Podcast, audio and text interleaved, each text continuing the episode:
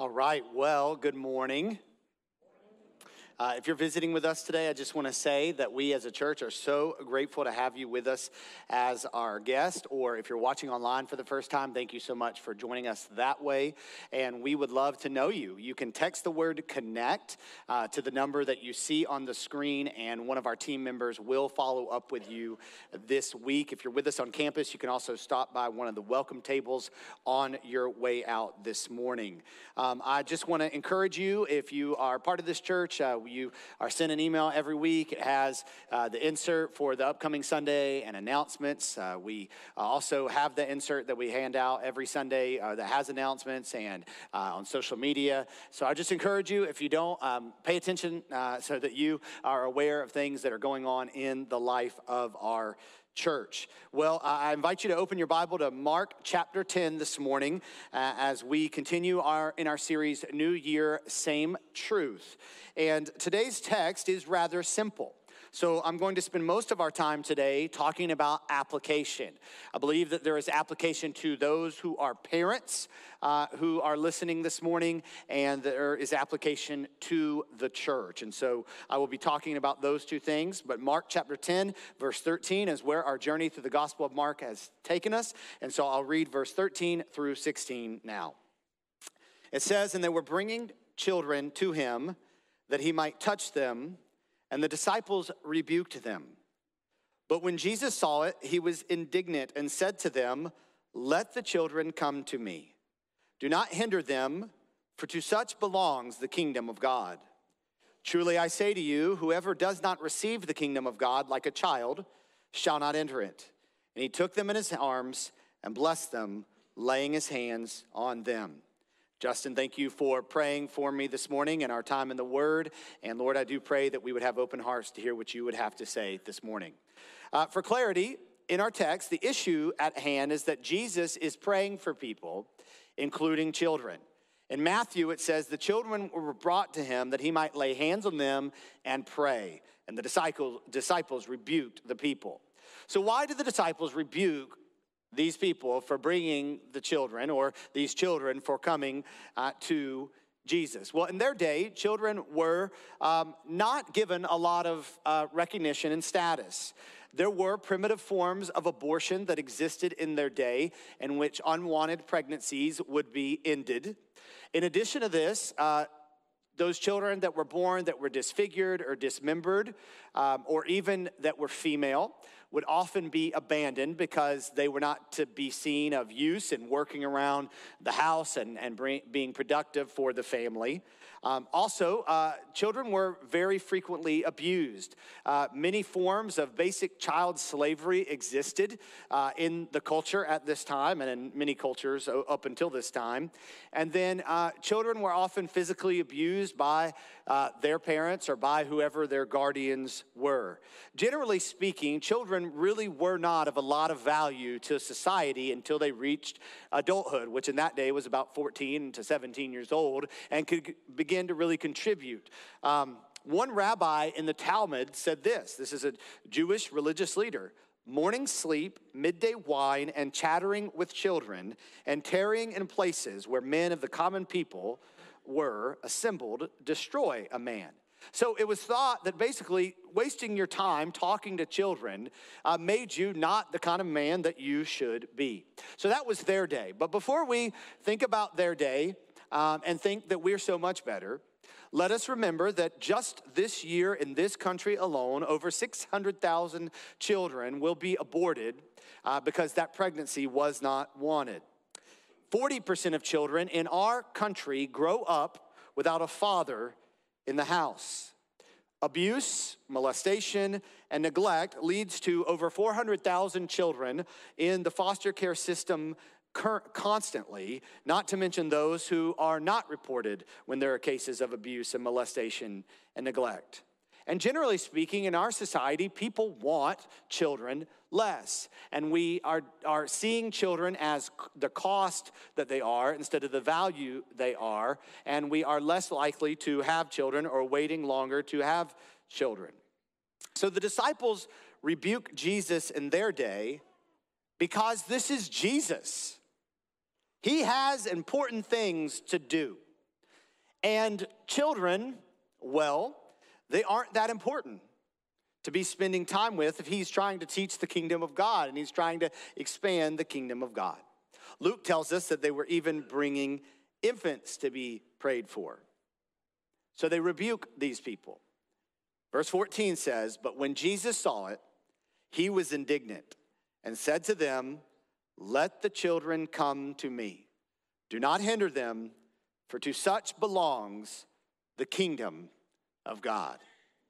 Now, on Wednesday nights, I have the opportunity to serve uh, alongside Jim Phillips with our third through fifth grade boys. And so, knowing that I was going to be teaching on this passage in a few weeks, one Wednesday night, I decided to ask the third through fifth grade boys some questions about this passage just to get some insight. And so, I asked the boys, I said, why? Did, did these children want to go to Jesus? Why do you think these children wanted to go to Jesus? Some, some answers were they heard about how great Jesus was. So they wanted to know more about Jesus. Some say they saw how Jesus was and they wanted to be like Jesus. One child answered that these children needed to be healed, and so they went to Jesus to be healed. One child said they wanted to learn more from Jesus. And one of them said that these children were demon possessed, which some Wednesday nights with third through fifth grade boys leads me to believe that could be true. I also asked these boys, ranging from age 8 to 11, why did the disciples rebuke the children? One of them said, because Jesus was too busy for children. One said, because the children were unrighteous. One said, because the disciples were unrighteous. One said they thought the kids would stop listening and be a distraction. One said maybe the disciples were jealous of the children. And one said, What does rebuke mean? Fair question. I also asked them, Why did Jesus want to be around these children? Why do you think Jesus permitted them to be around? And one said, Jesus wanted to help them before it was too late. One said, Jesus wanted to heal them. One said, Jesus wanted them to believe and go to heaven. One said, Jesus wanted to teach them about God and one said he wanted to show others the importance of children. I think that these boys are pretty spot on. You see, these children knew Jesus loved children. So they wanted to be around Jesus. You know, children have this way of really knowing and discerning who is a loving person sometimes. And so, what happens when these children go to Jesus is their feelings about Jesus are affirmed. Jesus is praying for these children, and Jesus shows how important these children are to him. If there's any point from today that I want you to hear, it's this children are important to Jesus, so they are important to his followers. Children are important to Jesus, and so if we're following him, they're going to be important to us. So I want to talk to parents, and then I want to talk to the church. So I'll start with parents. Many of us in this room are watching online this morning are parents. Maybe you're not a parent, but you have children who are parents, or you might one day be a parent, or you have you know grandchildren who are parents or you're in the lives hopefully of other people and so these are things that you can take so i have five things i want to say to parents the first is this god desires for believers to multiply. God desires for believers to multiply. When God created man and woman, when He created Adam and Eve, He told them, He commanded them to be fruitful and multiply. And we see multiplication of God's people throughout the Old Testament and throughout the New Testament. You see, this is why infertility is heartbreaking. Infertility is heartbreaking because God has given us a desire as believers to see multiplication and to grow the kingdom of God through multiplication. And so, whenever the fall of this world, the sin in this world, results in uh, earthly, physical reasons that we cannot do that, we feel broken about that. And that is okay. If that's you, that's okay. Because this is a part of God's plan for his people ultimately to be fruitful and multiply. But our culture over the last 50 to 60 to 70 years has really begun to value this less. And even where Christians are less informed about the future of our family and plan, family planning by what does God's word say, and more informed by what does the world say about this issue. And the reality is that as a parent, as a married couple, we should have the desire to grow God's kingdom through raising up children who would come to see who He is by being a part of our life. So God desires for believers to multiply. The second thing I would say to parents is this quantity time leads to quality time. Quantity time leads to quality time. When we think about parenting, we think about these moments where children have that aha moment, where our kids get it, where we have these cherished memories. And what happens is we begin to focus so much on having these quality moments and yet neglect the quantity that we have to put a lot of pressure on ourselves to have quality time. And so I know many people who really, the family doesn't spend a lot of time together but then they go on vacation and they spend a lot of money and they sacrifice to go. And dad ends up being like Clark Griswold and he's got to make sure everything goes the way it should be, and it does not. Our mom has to make sure she gets those Instagram pictures or Facebook pictures that capture this incredible moment in parenting. And I would just say this to you there's nothing wrong with quality time. In fact, we want quality time. But quality time almost only happens if you have quantity time. It almost only happens if we are disciplined and routine and spending regular time together as a family. And so, with that in mind, you choose to be too busy for your children. You make the choice to be too busy for your children. Now, we have things we want in life, all kinds of things we want in life. And I'm not saying those things are wrong. I don't know what those things are specifically for you, but for right now, I mean, some of them might be wrong, but for right now, we'll just say, I'm not saying any of them are wrong. And so you have all these things you want to do and all these things that occupy your time. I just want to say this to you Jesus was here to save the world, and he wasn't too busy for children. And so we cannot make the excuse that I'm too busy for my children specifically. I, I, I gave a book to a friend one time because he was telling me that basically he worked up from sun up to sundown and he had other things he was doing and he wanted to be in good shape and so he didn't have time with his children. And the book was titled is by andy stanley choosing to cheat. Now he when i gave him that book he said no no you don't understand my problem. And i was like okay that read the book. I think andy stanley's actually changed the title of the book since then. But the point was of the book you're going to have to cheat things in your life that you want to do and you're going to have to choose what you cheat. This is true in my life. For those that know me, I'm driven, I'm ambitious, I, I want to do a lot of good things, and most of it I can say actually is for godly purposes. But I was reading something by author Peter Kreeft one time, great Christian author, and he said this The best book I ever wrote was the book I did not write when my children were young. And man, when I read that, that just spoke to my heart. You know, for me, I, am going, I'm in school and it's going so slow, but it's intentionally going slow because I didn't want it to consume and get in, interfere too much with this short window that I have with my children. My friend Kevin Cox, one of my mentors, says some of your big dreams should not be fulfilled while you have small children. There are just some things I want to do in my life, perhaps that you want to do in your life, that you're just going to have trust to trust God that if He really wants you to do that, He'll, he'll make it happen. But it's not going to be at the expense of being present in the life of your children.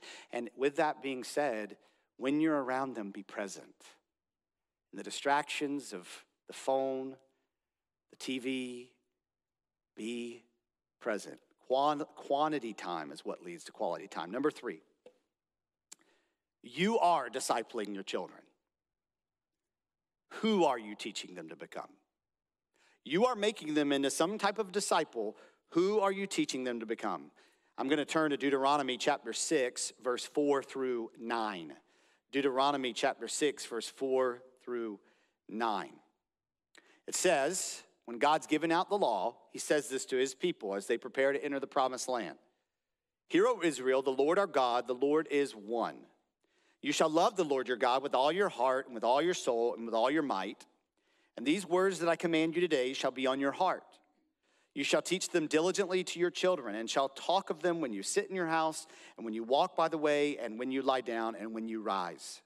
You shall bind them as a sign on your hand, and they shall be as frontlets between your eyes. You shall write them on the doorpost of your house and your gates. And I encourage you to read all of Deuteronomy chapter 6 as it talks about training our children so that when they go into the promised land in Deuteronomy, they would not forget all the ways of God. And God puts the responsibility on parents primarily to ensure that we are teaching our children who God is. Yes, God wants us to be fruitful and multiply. Yes, we need quantity time in order to really have quality time. But we need to ask ourselves then who are we teaching them to be through our example and through our instruction? Who am I showing my children that they should be?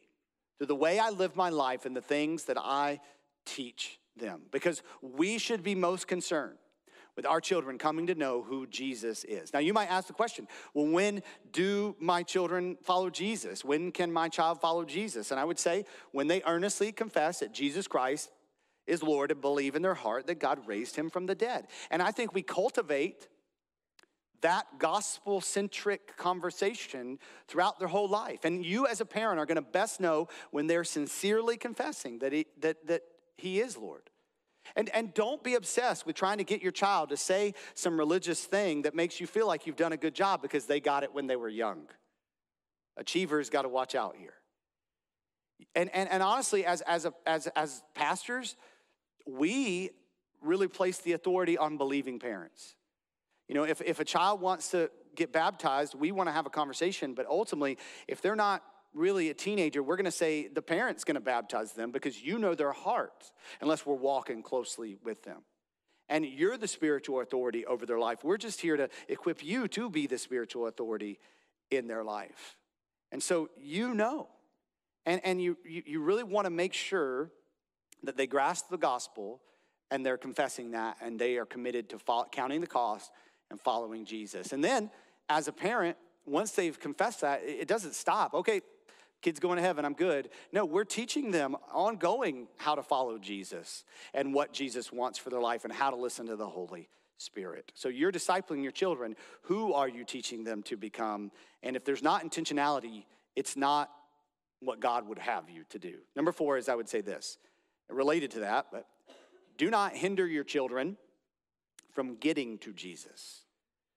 Do not hinder your children from getting to Jesus. So, first, I would say, don't be arrogant and assume the gospel and assume just because they're your kids that they grasp their sin and their need of a savior. Don't assume just because you grew up in the South or you grew up in the church or whatever it might be that they understand the gospel, even that because you go to church regularly. And we really need to have conversations about our humility towards God and our repentance. And so do not assume the gospel. Also, don't fill your kids' schedule with so many things that spending the time with the Lord and as a part of the faith community is a challenge for them. That's on you, parent. Don't allow that to happen. And I'll just say this do not be surprised when your children grow up and do not prioritize what you have marginalized in their life. And I was having a conversation with someone who he didn't want the credit, but he's a retired pastor who was the pastor right before me, so you can figure out who it was. Um, and he was saying that so many parents, and you know, he's 71, pastored for many years, so many parents are so busy carting their children around and working their jobs that they're too exhausted to be intentional with their children. And they leave the responsibility to the church to the neglect of their children and the neglect of the responsibility they have before God. And this all hinders your children from getting to Jesus. Do not hinder your children from getting to Jesus. The last thing, number five, and I'll just say this quickly that I want to say to parents and I feel like this is just an application needed for our context, is this be more concerned with loving your family than portraying the image of a loving family. Be more concerned with loving your family than portraying the image of a loving family. It matters less that your church friends think you got it right than if you actually got it right. And it matters less what Instagram pictures you can post than are you actually living it out in your home. Okay, so now I want to move on to the church. And, you know, if you're a parent, this is applicable to both of you. But the reality is, God places the responsibility of discipleship primarily on the parents and then as the church to be partnered with the family. When we do our child dedications, we, we emphasize that. It's a, it's a partnership. And so now I'm talking to us as the church. So the first thing I want to say to the church is this children are not a distraction from the mission, they are a big part of the mission. Children are not a distraction from the mission, they are a big part of the mission. I briefly served as a student minister uh, in my uh, early 20s, and um, whenever I was interviewed by the council that essentially recommended me to the church, they said one of our big challenges, one of the things we want to see different is we have a good amount of students coming on Wednesday night, but we only have like three to five kids coming on Sunday morning. And so we want to see more children on Sunday morning. And I was like, yeah, that would be great because that means their parents are coming. That means uh, they're getting more discipleship. So, absolutely. So, uh, God really grew our, our student ministry. It was awesome. And after a short period of time on Sunday morning, we started having what was three to five students, six, you know, sixth through 12th grade, to like 30 to 50 students uh, on Sunday mornings. And then the complaints started coming in. They're loud. They dress different. They don't want to sing hymns. And they are. They're messy. They're honest. They're real. They're emotional. Let me just say this I praise God that that's not this church. I praise God for the vision that this church has to say, hey, our children and students, they're not the church of tomorrow, they're the church of right now. And they might, in very many ways, be the greatest thing we have right in front of us. You know, a couple years ago, I was having a conversation. This is pre COVID, but um, we, do, we did these fellowship events as a church, and they just started to get really big. And if you've come to any kind of fellowship uh, event we do, or Wednesday nights even, it's loud, right? Like, because there's lots of children running around and somebody said to me, Hey, is there any way that we can do a church wide fellowship event where there aren't all these children? And I said, Well, then that is not a church wide fellowship. Basically, what you're saying is, can we not be around all of the church? I'm not in any way anticipating some stage of my life where children aren't regularly around. This past week, I was able to have two conversations with teenagers in our church. And, you know, their moms texted me, and it was just cool. God, God used it. And I told Christy, I said, these, these guys are 25 years younger than me. And this excites me because, Lord willing, my best days of being a pastor are still ahead of me when I get to help these guys be young fathers.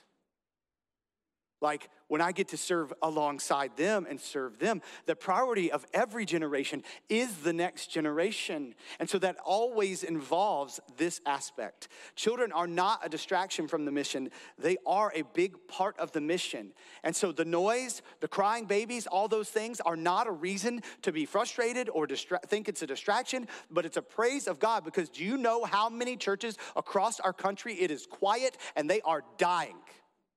And we praise God for what he's doing here. The second thing I would say to the church is this Christians are never exempt from loving children. You might say, I don't like kids. And then I would say, You are not like Jesus. You're not. You're not like Jesus if you don't like kids. And you might say, well, I'm not in that stage of life anymore. So here's what I would say to you you are the best one to help because listen, you get to help and then you get to go home where there are no diapers, there's no confusing homework, and you get to sleep. so, so you are the best to help give energy and stability to children's and student ministry. You might be thinking, well, I'm older. Titus, the book of Titus, Paul's instruction in Titus says, older men, teach the younger men. Older women, teach the younger women. And typically, the younger men and the younger women have children around. And so there's an aspect of that involved. If you're single, I would say to you, you have more time to give, and so ask how I might help with these kind of things. If your goal in life is to get away from children, then you don't understand what the church is. And you might not be following Christ. Whenever I'm talking to a family and they are maybe talking to me about something seriously, or we're at a Discover Bayshore class or something like that, and a child raises their hand or a teenager raises their hand to ask a question, and, and, and sometimes it's completely off the wall and random. It has nothing to do with what we're talking about. But I answer those questions because what I want children to remember of this pastor is he cared about me. I was important. I wasn't a distraction. I was valuable. And that's what I want children to remember about this church family, no matter how long they were a part of this church family. And so I would say this the third thing I would say to the church is this if you are able, serve children. If you are able, serve in some capacity in our children's or student ministries. Now, let me say this some of you, your health prohibits you. Okay. Some of you, you got a lot going on in your life, you're not there yet. Okay. Some of you, you're brand new. Okay. It's fine. I'm not talking to you then right now. Okay? And unless you want to talk to me and get my advice about it, we're just going to let that go. But for most of us, if you are able, serve. Now, what tends to dominate our conversation about this is the need right? Because every Sunday morning there's the need for slots to be filled and roles to be filled. And, you know, it, it, just is. Uh, one of the requirements we have of our parents, if you have a child in children's ministry because of the need, uh, is that you serve once a month. Um, and, I, and I'll be honest with you, I just think that's just like basic level human unselfishness.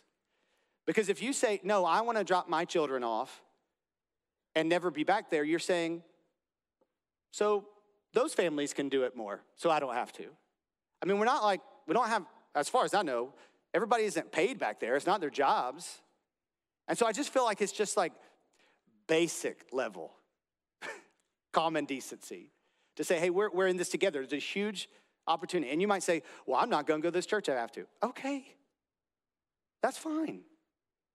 Because we're trying to make disciples. And if you can't begin that basic level of unselfishness, then you're definitely not going to Sell all your possessions and give to the poor, or whatever Jesus might be calling you to do. And so I think the low things are great points to say, I'm not gonna follow. Again, there are people who aren't healthy, people have a lot going on, people who are brand new. I'm not talking to you. So we talk about that all the time. But here's what I want you to hear from me it's not about the need, it is about the opportunity that lies before us. Our team put together a, um, quick video of our children and students, and I want you to take a look at that now. The priority of each generation is the next generation.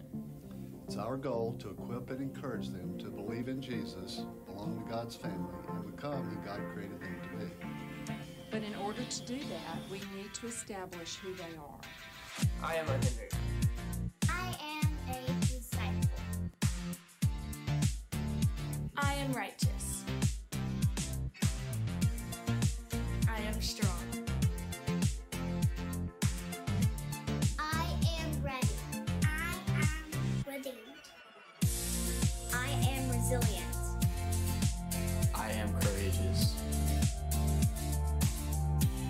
Child of God. I am a worshiper. I am passionate.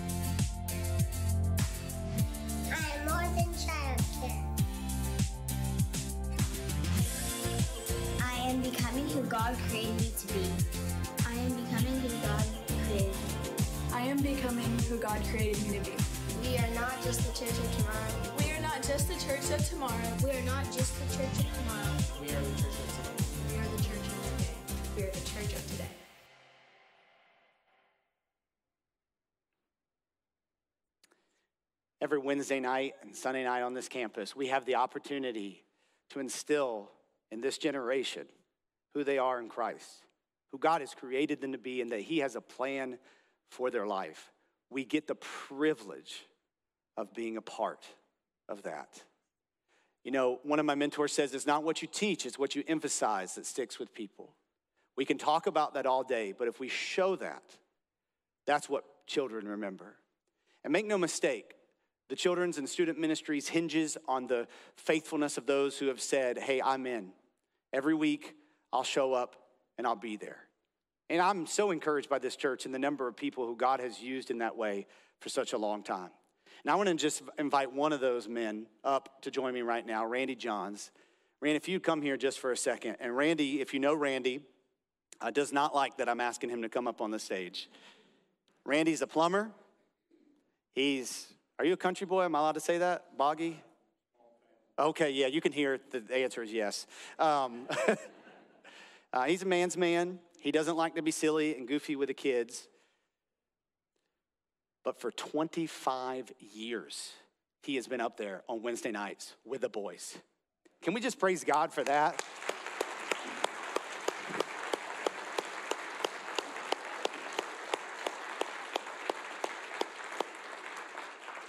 I love you, man. You teach me a lot. You know, Lucas and Alec, our children's minister and student minister, uh, Lucas just turned 25 and Alec is 24. Randy has been up there on Wednesday nights longer than they've been alive. Here, here's what I would say I know that everybody's not going to do it weekly, but imagine if, as many of us as possible, said, hey, we'll give once a month. Once a quarter doesn't help. They're not to tell you that. They're to say, we'll figure out how to waste it. It doesn't. It doesn't. But if as many of us as possible said once a month at least, we'll be up there. We're to carry the burden together. And if our children who grow up in a culture that is telling them the church is irrelevant, God, who God says you are, isn't right, if they grow up and they remember all these men and these women who said, You're important, your walk with God is important. Imagine what that emphasizes to them. God, God wants us to be a part of that. And it is a big part of what he's calling us to do here. Let me just say two more things quickly. Number four, mature believers should prioritize spiritual children. Some believe that this text is not talking about literal children. They're wrong, but that's okay. But it is still true. Mature believers should prioritize spiritual children as well, those who are newer in the faith, those who don't know a lot. A lot of the principles we talked about are true when it comes to spiritual children. You choose to be too busy to make disciples. Don't hinder them in their pursuit of Jesus, and you're never exempt from loving them. You might say, I'm not ready to make disciples. Yes, you are. If you don't know anything about Jesus, but you know there are people you can go to to learn more about Jesus, then you take that person with you and you are showing them probably the most important aspect of being a disciple is that you're always in a posture of humility and learning. And if you're here today and you say, Well, I have Bible studies that I'm a part of, so I can't serve and make disciples, I mean this with love. If you aren't serving, your Bible studies are not working. They're not.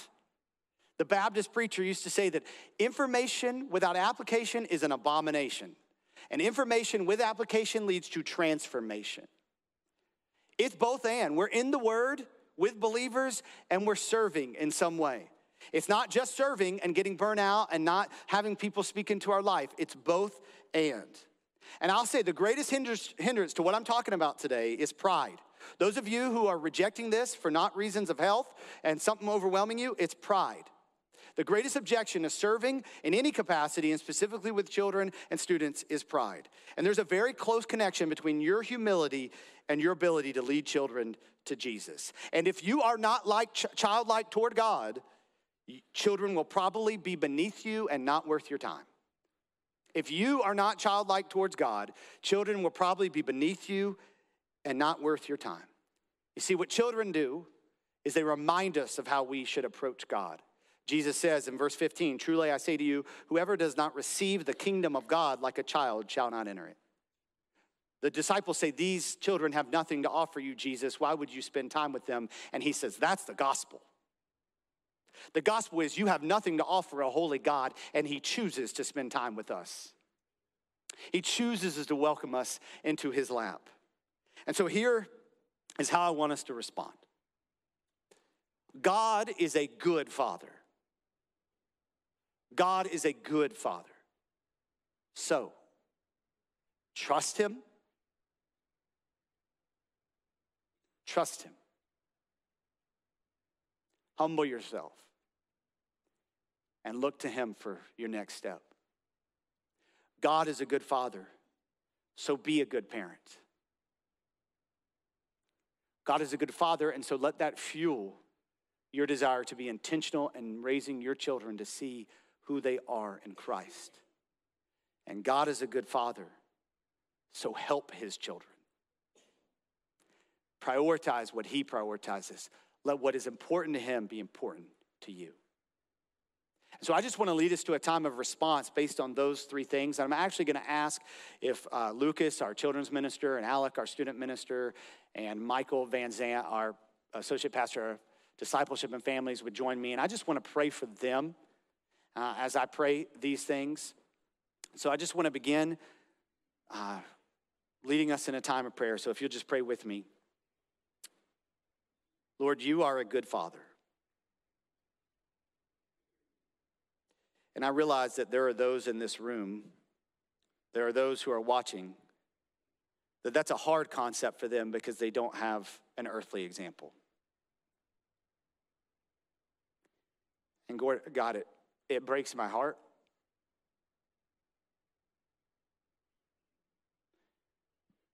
And maybe they've been running, trying to prove themselves as worthy. But God, that's not what you're asking for. You just want them to come to you.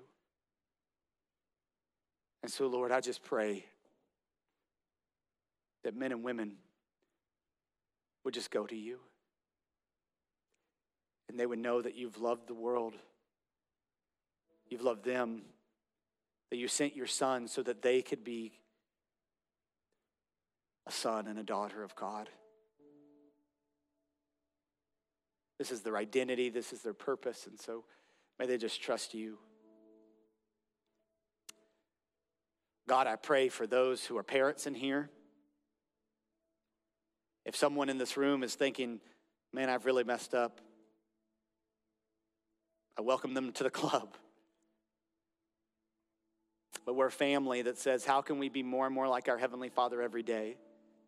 How can we repent every day? How can we confess our sins every day to one another, to our children, and just try every day in grace to point our children towards who they are in you? And so, Lord, in the different ways that that needs to be worked on and there needs to be repentance and commitment, Lord, I just pray that you would work in the fathers and mothers in this room to parent out of the posture of being a child of our Heavenly Father. And Lord, I pray for this church. I pray for our children. God, I thank you that there are children who are seeing how loved they are, that are hearing how loved they are. And Lord, I pray that you would rise us up even more to do a work. That God, you just do something special, and that every child, whether they're here for zero to 18 or only for two because of the military, God, I just pray that they leave this church knowing how loved they are by these people and by you. And I pray for Lucas. I just thank you that you've called him here. And I thank you for his passion. And I just pray you strengthen him and you help him to see the victories in children's ministry in the midst of the chaos that exists so much. And help him to serve out of love for you. God, I thank you for our students and just the work that you're doing in our students and God, I pray that you would continue to help them to see that they are the church of right now, that we want them to be a part of what you're doing here. In many ways, we think the move of God, it revolves around what is happening through the students, as it has in so many churches over history. And I pray for Alec and I pray for Ashley, Lord God, that you would just help them to continue to first and foremost be the example you've called them to be in their walk with you and in their relationship. And God, that they would make disciples who pursue you. And God, that you would raise up a generation of leaders to, to keep us going forward. And God, I thank you for our families. I thank you that Pastor Michael is in the role he's in to shepherd our families and connect our generations. And I, I truly pray that as a church, we would be partnering together from generation to generation to pour into this next generation. And so, God, may you strengthen uh, all that work. And God, as you bless our church with many children who come to us from uh, without families, God, we praise you for trusting us and we pray that we would be found faithful. So, God, stir in our hearts however you want in this moment. I pray this in Jesus' name. Amen. As they exit the stage, I just want us to take a moment, just each of us to ask God, what is it that you are calling me to? And we'll respond together in song in just a moment.